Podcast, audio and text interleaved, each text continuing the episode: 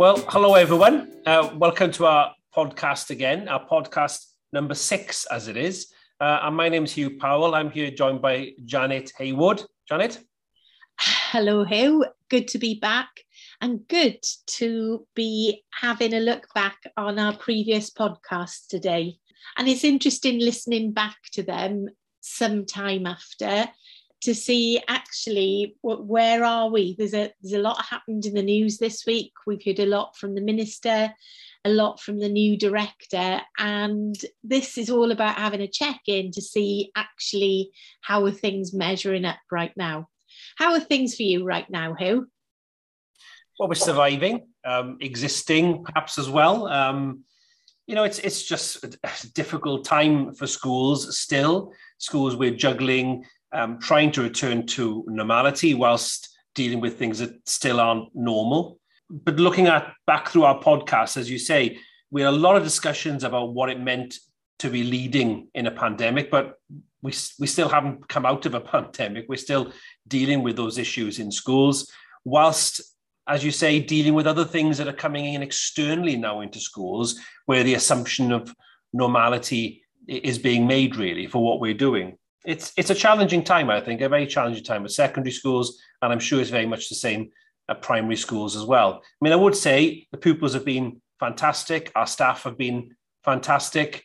Um, everyone's kind of pulling in the same direction, which is always a kind of good place to be. Um, but the challenges still still exist, I think certainly been a testing time, isn't it? The last the last few weeks coming up to half term now. I know that we'd have hoped to have made a podcast so, sooner than today, but I think there have been a few obstacles in the way for us. But life is beginning to feel a little bit more like normal as we approach half term, I think. And it's been interesting to see that there have been announcements this week um, about the new qualifications today, even there have been announcements about uh, the way that Estyn is going to work as, as we continue. Hugh, I do I do want to ask you before we do any kind of roundup of our podcasts from before, what do you think of the announcement from yesterday about the qualifications as we go forward?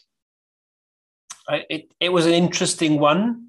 I don't want to speak too euphemistically uh, we start. I mean, I come back to the podcast. We started with Kevin Palmer, and we started with the new curriculum. And the new curriculum was, was always a very ambitious project and an exciting one, um, I think, for Wales as well.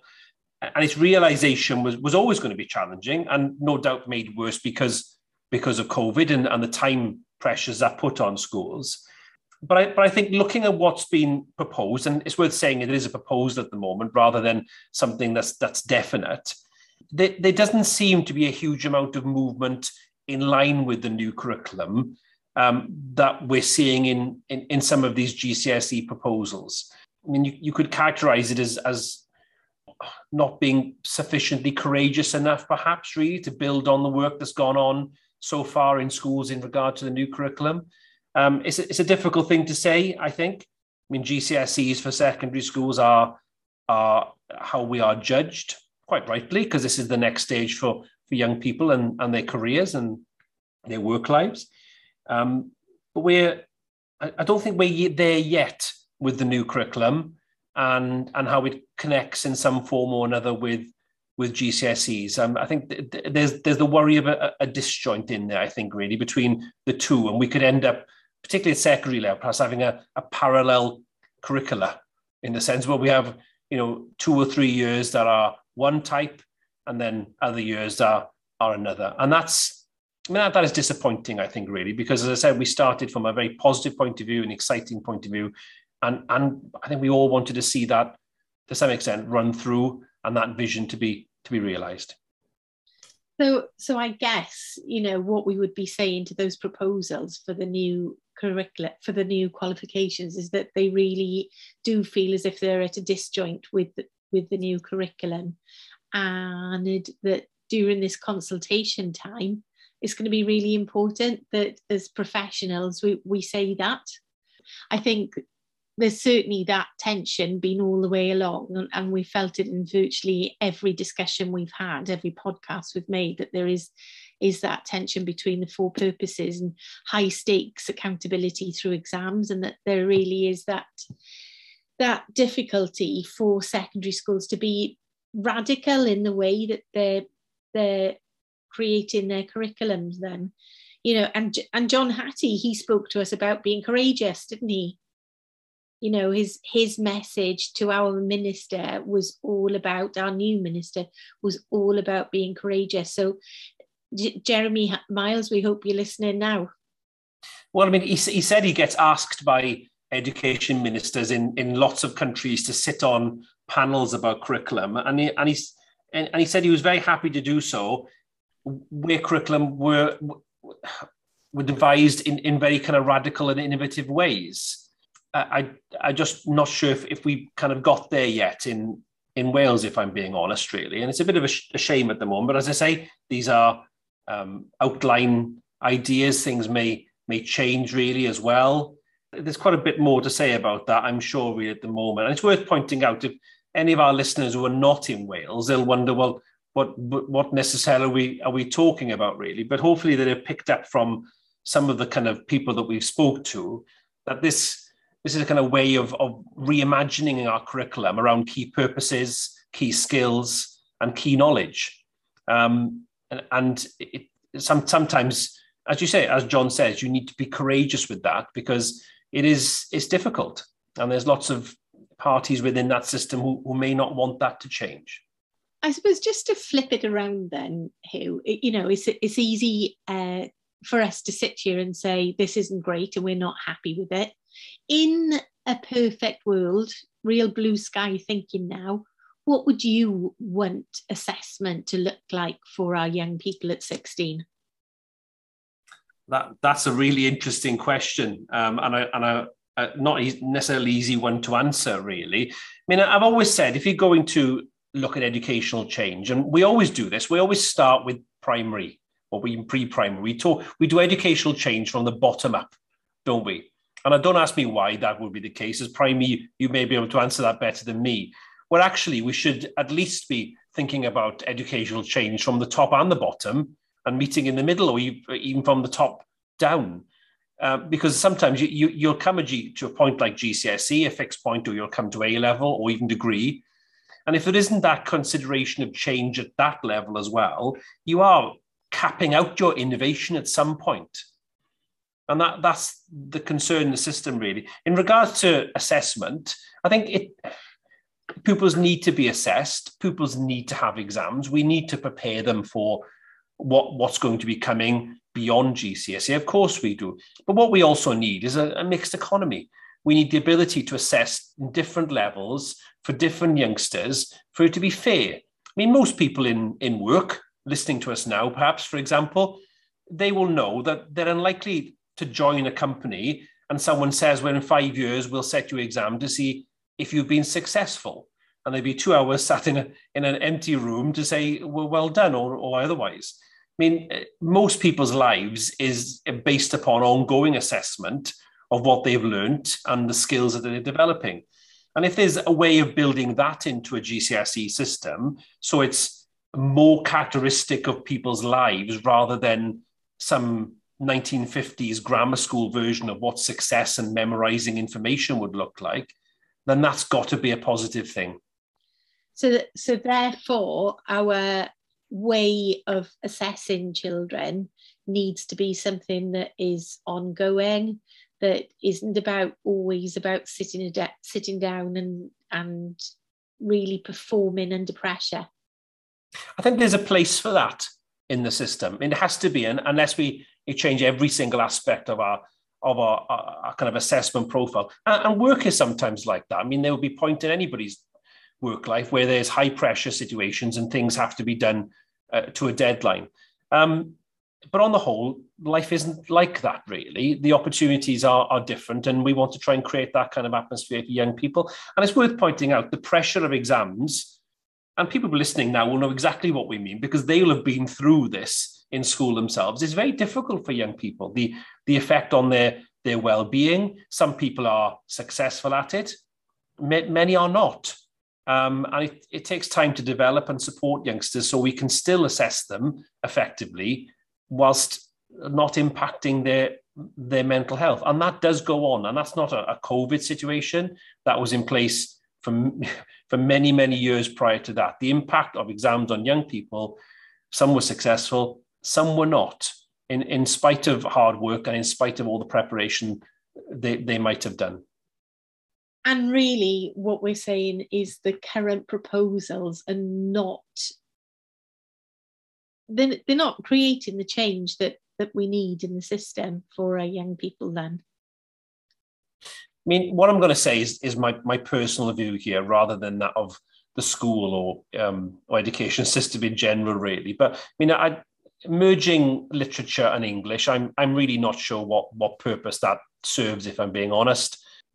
I, I think my English teachers would, would wonder what exactly is going on in that system. I mean, numeracy was was brought in because of issues around our concerns about how numerate young people were, justifiably so, I think. Losing in the proposals what I said to lose separate science, I, I have no idea why why that's in the proposals. It means I remember from the OECD reports and things, they were talked about the importance of science and how our more able needed to be able to thrive in science. Well, this is where they would do that. And this is where they would be prepared you know, for those high level qualifications. So I'm, I'm, sure there's maybe there's reasoning in this that I'm not aware of, um, but my first instinct is is why that why that would occur in that form at all. Mm-hmm. Um, so the whole rationale, I think perhaps we need to hear more about, and I suppose that that might emerge over the next few weeks and months.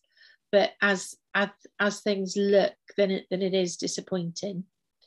If I can just we talk a little bit about the podcast because because some of this is is connected, I think, isn't it? When we we, we spoke about innovation to to Mick to Mick Waters, um, and, and Mick has done a huge amount of work in in Welsh government and supported Welsh government and supported education system as a whole, really. And he spoke about, I remember, the Welsh agenda. He said that the, the phrase he used was a roundedness of approach, and what he meant by that was we were doing everything in one go and I think as heads, we we know what that as a challenge is, and of course those comment that that kind of process of roundedness and doing it in one go was all in place really before COVID. We've got the new curriculum we've just mentioned. We've got ALN reform in Wales, um, and of course we've been juggling all of that uh, with COVID, professional learning model. It, it's a lot to do in one go, and I know Mick spoke about spoke about that as a really positive thing to get it all done in one go, but you know, there's strengths and weaknesses in doing that as well. And sometimes there's an argument that you get one thing right before you do another. And so I wasn't sure if I, I, agreed with Mick in the sense of getting it all done in one go, um, although there, there, was much I did agree with Mick about. Mm. I mean, you know, I, I suppose how can you change a curriculum and not change the assessments that go with it and change the professional learning that goes with it? That they, they are intertwined, aren't they? With, without without question, the the changes to ALN are huge, but I don't think there's anything to argue with in terms of the ambition of what we're trying to achieve for our young people with them. There was an interesting connection there with what John said because he spoke about ALN. If you remember, he said that when he was at Melbourne, they abolished the entire ALN department yeah. The idea being that all youngsters have specific needs that need to be addressed rather than kind of categorizing or subgroups of youngsters within schools to say they, they need. Now, I didn't wholly agree with part of that because there will always be youngsters who need specific and, and special help to achieve. I mean, for example, youngsters with physical needs. And of course, there, there needs to be people there to support them. But I thought there was a really interesting connection about ALN reform and how in Melbourne, he said that they got rid of that really completely. And and and, and I think there's a bit of that in our reform program, I think, but we ha- I think we haven't gone the whole distance with that either. I believe so. I think I think all too often, um, you know, and and perhaps this is a primary thing, but all too often those children who are struggling in the classroom quite often are um, sent for magic interventions with learning support assistants. So, um, you know, those children who have the largest needs, the biggest needs, sometimes end up with, you know, I'll, I'll be quite honest and say the least um, trained professionals in the school. And really, it is the class teacher's responsibility to absolutely cater for the needs of every child in their class. A high performing classroom is there to cater for every single child um, through high quality differentiation, and, and, that, and that is really important. And it, it's a huge skill. It really is a huge skill, but it is important that if we are being inclusive, that, that we do manage that and that we don't see that children need specific interventions, but they need first-hand, high-quality teaching, and, and that is absolutely critical. And I think our ALN bill really rests on that. The, talking about Mick Waters as well, I think one thing that really struck me with, with Mick is when he talks about the curriculum, he's talking about the curriculum as being the whole school experience, not just what is taught. And he taught about how the school day um, is something that we still haven't got right. And I, I know that's something that seems to keep on reoccurring, doesn't it? You know, how should a school day really look to cater best for our children's needs? Is that something that you've been thinking about here in um, Mary Immaculate? Yeah, we, we do. I mean, we have plans um, looking at how we restructure. I mean, we're talking about the new curriculum and structure. Why, why let our innovation stop there? I mean, consider innovation the broadest package. I mean, what I always say about these things is this really, is what schools like to know is what is the evidence of success? So if you're going to make a big change, and you, and you say this is a community change, not just a school, you're saying to parents, you know, when schools start and finish, and how you know it's structured in between. These are quite big, big changes for for youngsters, for staff, and for the community as a whole. So you want to get it right. You're going to do it. You want to get it right from the outset. And the problem is, I think, with that with the system at the moment, there isn't sufficient research to underpin making the correct decisions about innovation. And, and I don't want to make decisions based on anecdote, I feel it might be, or even it works down the road. They, they may be good reasons, but are they sufficient reasons to make big changes to school systems? And, and I know Welsh Government are doing a lot of work on, on research underpinning what we do. And I think that's really positive. And I think the understanding that we've got to make decisions that are evidential on the basis of evidence. But at the moment, in, in some areas, and I'd say this is one of them, the evidence, and I don't just mean in Wales, but I mean kind of generally, is not that strong. Um, and, and I think it, we need a bit more really, if we're going to be really innovative and back to that word courageous again, then we need to know a little bit more about what might work effectively. Because we could actually do something that um, causes a huge issue to youngsters' outcomes and to the community as a whole. Absolutely, you know that that notion of what is a successful school, I think, is something that has has come through the podcast again, isn't it? John John Hattie spoke about how we measure a good school, and I think we've really got caught down a, a, a bit of a rabbit hole with what makes a good school is is purely uh, outcomes at GCSE and A level.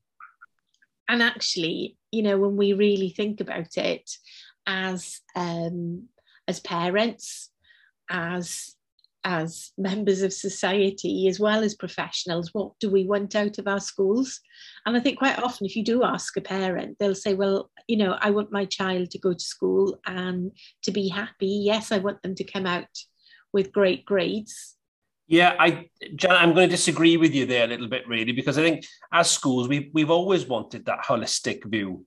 I mean, I, I, I need a Catholic school, and so that's a kind of key part for us understanding themselves as Catholic citizens, I guess. But but all schools have been doing that and, and creating well-rounded, considerate individuals in society, and not just certainly not wanting just to be exam factories. We don't want to be that. That that's not a successful system, I think. Um, inevitably, schools are judged by what happens at those outcomes. And those outcomes are also important for young people because if they don't get those grades, then sometimes they cannot access the next stage um, for their education. So they are important. Um, but I think if we, we we don't say that they're the only thing that's important. There's many many other things, and their well-being, uh, their pastoral support, who they are as as human beings is also important. I think to schools. So yeah, the, this is kind of this is kind of what we've been doing for quite some time. I think. Absolutely. Um, I think the whole notion, though, as as Mick was talking, was was really about what what a school as a community school can also do. You know, when we're talking about everything around family engagement, when we're talking about enrichment programs, um, nutrition programs, you know, all of the different support that a school can give to its learners and also to its families and also the wider community. You know, when we when we think about that, the whole agenda for schools uh, really expands and expands. You know that it's more than that core business, isn't it? Uh, yeah, but it always has been. That's my point, Janet. We we've never kind of begun from you've got good GCSEs and that that's it. You know, it's always more than that. It's about caring for young people.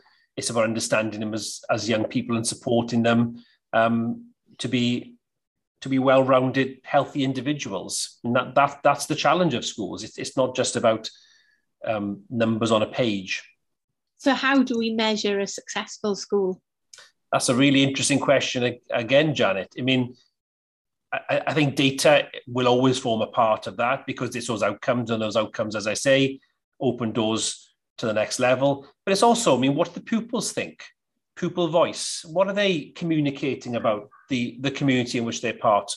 Um, I think that's really important as well. I think schools always ask pupils how things are, but I think it's even more important now, I think, really, to do that, to engage with young people, um, and not just to learn from the learn about them, learn from them as well in that process as, as young people and who they are, and empower them.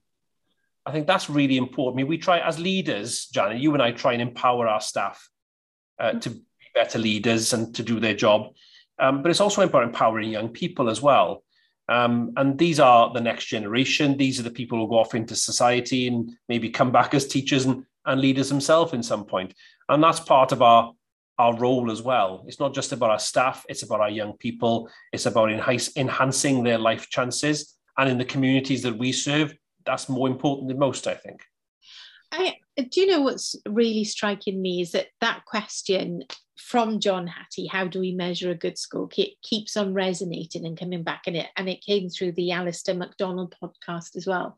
How do we measure a, a, a good school? When we think about how universities are measured, how do you get to be the, the number one university? Well, of course, we know that Oxford and Cambridge have, have been that for many, many years. But when we see those rankings, they really are about how students themselves have um, said how satisfied they felt with their experience. Well, surely, if we are moving into a new world of benchmarking schools, because th- there is going to be something new there, then surely we need to have that feedback. But why do we need to judge this kind of drive to judge and, and assess everything? I mean, why, why is that such a, a key measure? I mean, who, who is that for exactly? I always ask that question. Who is that assessment and accountability? Who is it actually for? Um, we always want to do a good job as schools. That's that's why we're here. That's why we're we're in the job is to be do the best for young people in our care. So, what is accountability for?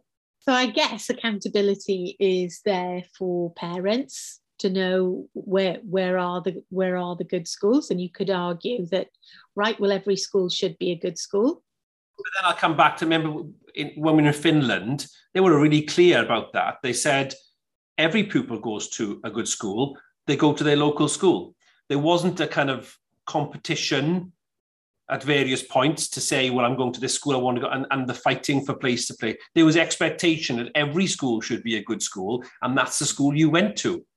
So, um, so would you argue that there should be n- no information in the system to compare schools by? I, am not sure if it if it's ever helpful. If I'm being entirely honest, does it really help parents make those decisions? Um, to some extent, perhaps, but I come back to the point again: Do we really need that accountability system? I mean, every every youngster has the right to a good school. I agree. I think that's so important in the system. Okay, it shouldn't be, for example, that you come from one part of the country or another part of uh, an area, and and therefore your opportunities are, are, are not as um, good as someone else. That that's that's a that's a damning indictment on a system. Every youngster has a right to a good school. And I wish it were the case. It isn't always the case. I think we, we, we know that isn't always the case, really. But it should be. It should certainly be an aspiration. And if that's the case, then the kind of concept of judging between schools and that assessment and accountability is, is not necessarily needed. And when we talk about accountability, I think it's always really important to understand that not the schools are very different institutions, and where they serve, the community they serve, can make a real difference talking about accountability and those challenges that are at the heart of getting that kind of success that we want to do. Absolutely. And the fact that there needs to be trust within school, there needs to be trust between schools and autonomy within schools to serve the the the community that is that school uh, Alistair McDonald spoke very strongly about that, about how uh, perhaps we shouldn't be talking about closing the gap. We should be talking about serving those children in the best way we can. We should be looking at ensuring that every child makes the progress they can to be the best version of themselves they can be the, the kind of concept of closing it's been a mantra i think in schools for quite some time really and i thought it was really fascinating that he spoke about how uh, uh, we should be trying to close the gap but he also felt that it was almost something that that could be impossible um, not because of the efforts that schools made is because it was bigger than schools it's outside schools it's it's something that schools have to deal with rather than necessarily just be able to solve and i thought that was a very interesting angle to come at it because we've been always speaking about trying to bring parity between those on free school meals and, and those who are not. Um, but that's a huge challenge. That's a, a, bigger challenge than, than, than many people think, I think. It is. And I think what that does is, is it, it throws it throws the challenge out to the widest system you know schools can't do it by themselves. Therefore, how can they work with health? How can they work with um, the third sector? How can they work in different ways to in in smarter ways, I guess? And that is the way that the whole system needs to be thinking. But yes, definitely not just schools by themselves. And you talk about accountability, and FSM outcomes have been part of accountability for quite some time, really, particularly in Wales. Um, but of course, where, where those systems have been successful, let's take London, for example, where where Alistair's career was was held, really. Uh, they often speak about London as being a success story when it comes to free school meals. But what you to understand in the system, of course, is that free school meals are not one amorphous group any more than girls and boys are. Within free school meals, there's different types of youngsters. And there'll be youngsters, for example, with educational needs, which makes it very difficult for them to achieve and maintain parity. But equally, you've got youngsters who come from other backgrounds too, where actually the free school meals isn't necessarily a barrier them barrier to them succeeding. And that was a very the question we didn't get to ask Alistair actually, and I think it was a very powerful one, is understanding the youngsters who are free school meals within your community is a really key factor to understanding how successful you can be. And, and I guess it really is about providing opportunities and experiences and just turning back to the curriculum that area of learning and experience is, is the critical bit that e in aole is is the really important bit you know i think there is so many of the children in our schools who, who don't have some of the experiences to draw on. And that's why curriculum for Wales for me is all about that experience. And those experiences need to look different for different communities. Absolutely. You know, I can remember when I when I first taught um, in the middle of England on the Longleat estate, I was a very long way away from the seaside. So to take children to the seaside for them to see it for the first time was a was a huge deal. Whereas um, when I taught on Barry Island, not in the same way. However, even there, not every child was taken to the seaside and given a bucket and spade and and that same experience. So it is important that we wrap those experiences around the curriculum that we offer in our schools. I had the same experience working in Manchester, where I started my career, where many of them had never been to the seaside. Some of them had never been on a train. And, and it's, it's what we call developing cultural capital. It's understanding what, what needs to be, what, what things would they accrue, and how can we build that into a curriculum for them to ensure that they get that understanding really as part of. And it doesn't matter whether you live in the capital city it doesn't matter whether you live, you know, in, in a rural area. That cultural capital is something that you can build um, and support and help youngsters because that gives them that breadth of understanding um, and that holistic approach that we mentioned earlier uh, to them being successful. Absolutely. And I, and I think that's what is exciting about this new curriculum. It is looking to promote all of that.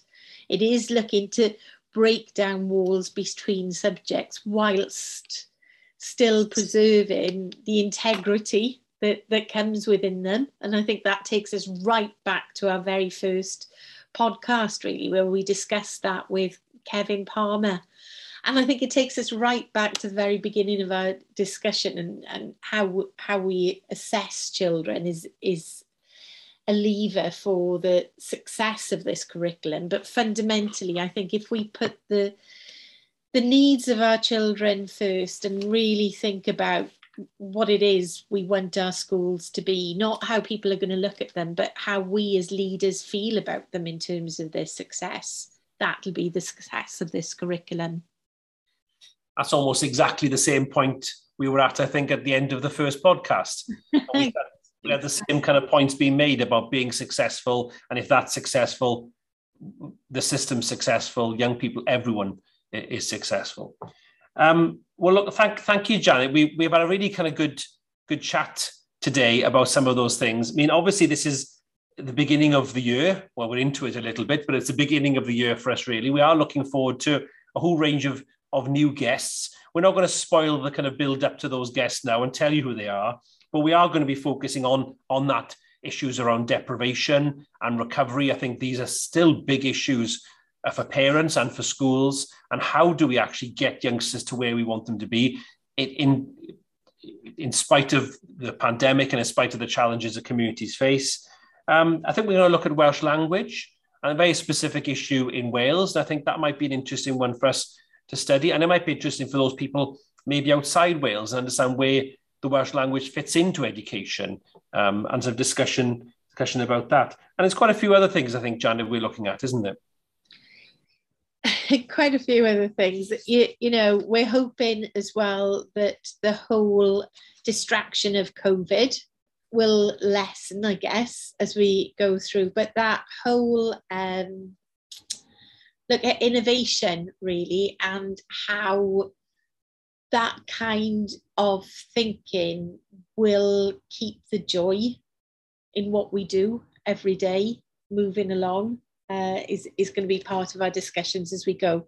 One thing I did want to talk about here before the end of this podcast is a project that's happening in, in Cadoxton and, and some other local schools and beyond. And, and that's my Big Box Bwyd project that I've been working on so it's a it's a project that is is something that has the the curriculum very much in mind. Uh, so children running a shop with food that would otherwise be thrown away, food from FareShare and for other local supermarkets, children creating food and selling food, um, enterprising, being creative, but also learning how to cook and looking at nutrition. So the Big Box Bwyd project is something that I'm really keen to share with other schools. There's a whole website, and we'll connect that to um, this podcast so other people can have a look to see how the Big Box Bwyd project is working in Cadoxton, in Oakfield, and in other schools beyond. I've seen it in action, Janet, at your school. It is absolutely fantastic. It's such a um, primary schools that have such a strong connection to their communities. I often find secondary schools that always a bit more challenging sometimes for secondary. But I think there's an example there of how you can build strong community relationships, work with your parents, and support them, particularly in those communities that that need it the most. Absolutely. It's an exciting one. And I don't see why secondary schools couldn't really run with it. Having youngsters who are in charge of a shop who are in charge of running a cafe scenario and make, making real money and um, and business work. Numeracy, literacy, and life skills all in one. Absolutely, living the dream. Well, can I can I say to those who are listening, look, thank you so much, all of you, for your kind words in regards to our our podcast. Thanks for your suggestions, your questions. They've been wonderful to have, and your comments that you've made as well. They really help us understand um, what works, what what you want to hear us talking about. Please inter- continue to interact with us. We we look forward to your comments as well. Um, and, and until our next podcast and our next guest as well, I'll say goodbye. So it's goodbye from me, Hugh Powell, and goodbye from me, Janet Haywood. Take care, one and all. Thank you very much. Bye bye.